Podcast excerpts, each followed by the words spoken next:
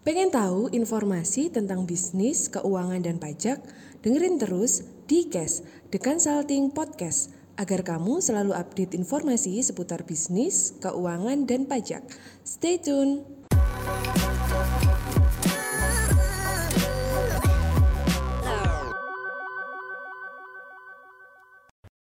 Halo, jumpa lagi dengan saya Badrut Tamam. Uh, kali ini saya akan membahas tentang uh, bagaimana sih jikalau uh, SPT perusahaan Anda itu belum selesai. Uh, kalian jangan bingung. Nah, supaya kalian tidak dapat sanksi atas keterlambatan uh, SPT kalian karena belum selesai dilaporkan tepat waktu. Nah, simak ini caranya ya.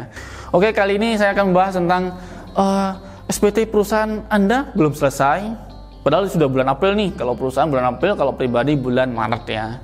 Nah, ini caranya ya, supaya kalian tidak kena sanksi. Nah, perlu kalian ketahui bahwa wajib pajak wajib pajak dapat melakukan perpanjangan jangka waktu penyampaian SPT atau atau surat pemberitahuan ya tahunan ataupun baik itu perusahaan eh, perusahaan maupun pribadi. Nah, Paling lama penundaan SPT ini adalah dua bulan sejak berakhirnya batas pemberitahuan perpanjangan surat pemberitahuan ini ya. Nah, ini peraturan ini tertuang dari uh, tertuang dalam pasal 2 ayat 2 peraturan 21 garis miring PJ garis miring 2009. Nah, apabila wajib pajak tidak menyampaikan SPT tahunan dalam jangka waktu dua bulan tersebut, maka wajib pajak akan ditegur, akan diberikan surat teguran ya.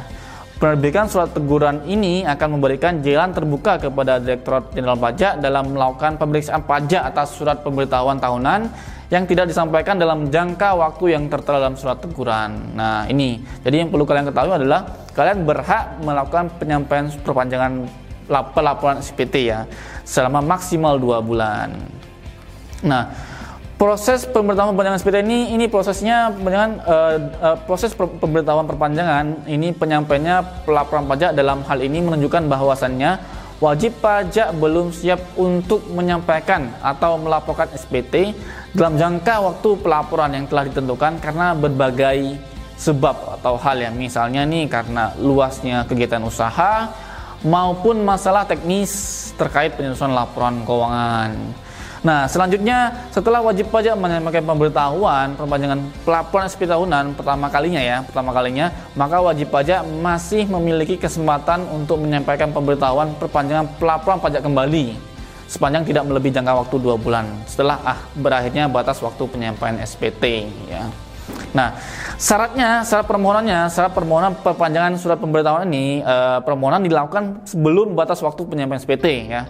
Jadi permohonan perpanjangan harus dilakukan sebelum penyampaian SPT misalnya ini e, bulan April untuk yang badan ya. Jadi sebelum 30 April e, wajib pajak harus mengajukan dulu ya. Selanjutnya e, menyampaikan perhitungan sementara pajak uh, terutang yang dilengkapi dengan laporan keuangan sementara dalam tahun pajak. Jadi harus menyampaikan pajak terutang sementara beserta laporan keuangannya.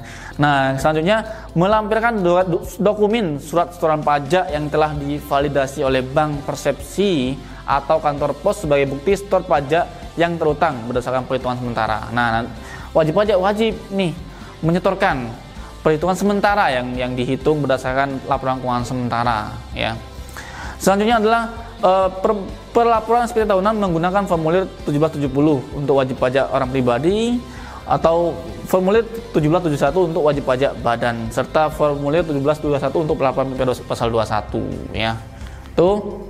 Nah, media penyampaiannya di mana? Medianya adalah medianya pertama secara langsung datang ke KPP nih dengan memberi dengan diberikannya tanda tanda penerimaan surat kepada wajib pajak. Jadi uh, datang langsung ke KPP akan nanti akan mendapatkan surat bukti penerimaan penundaan laporan atau yang kedua melalui pos dengan diterbitkan bukti pengiriman surat ya.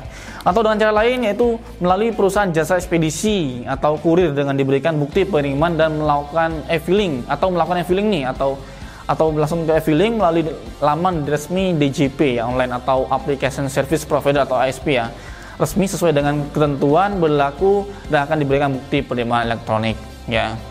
Nah, secara detail saya akan bahas tata cara nih, tata cara mengajukan pemberitahuan perpanjangan SPT tahunan. Nah, yang pertama itu membuat pemberitahuan perpanjangan SPT tahunan secara tertulis ya, secara tertulis dengan disampaikan dalam bentuk formulir kertas hard copy atau dalam bentuk data elektronik atau ISPT beserta lampiran-lampirannya kepada KPP sebelum batas waktu penyampaian SPT tahunan ya.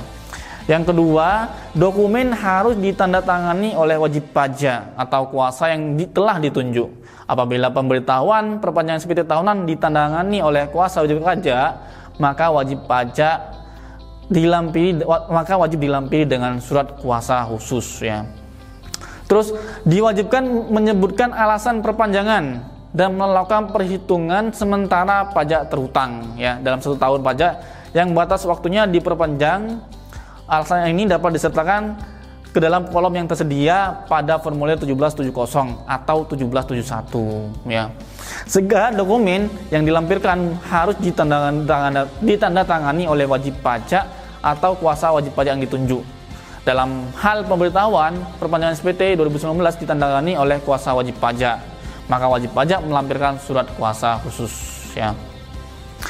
Dokumen-dokumen dokumen-dokumen nih dokumen-dokumen yang dilampirkan.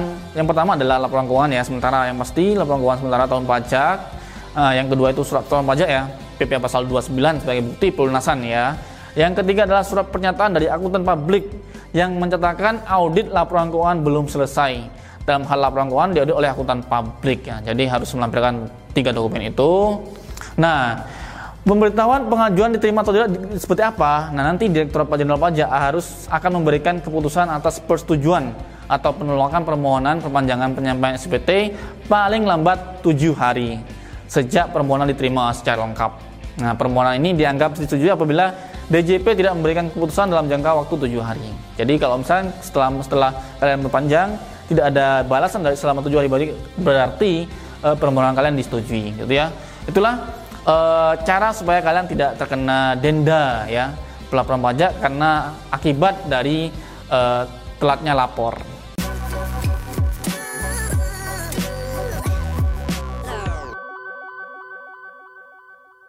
Terima kasih sudah mendengarkan Tikes. Sampai jumpa di episode berikutnya ya.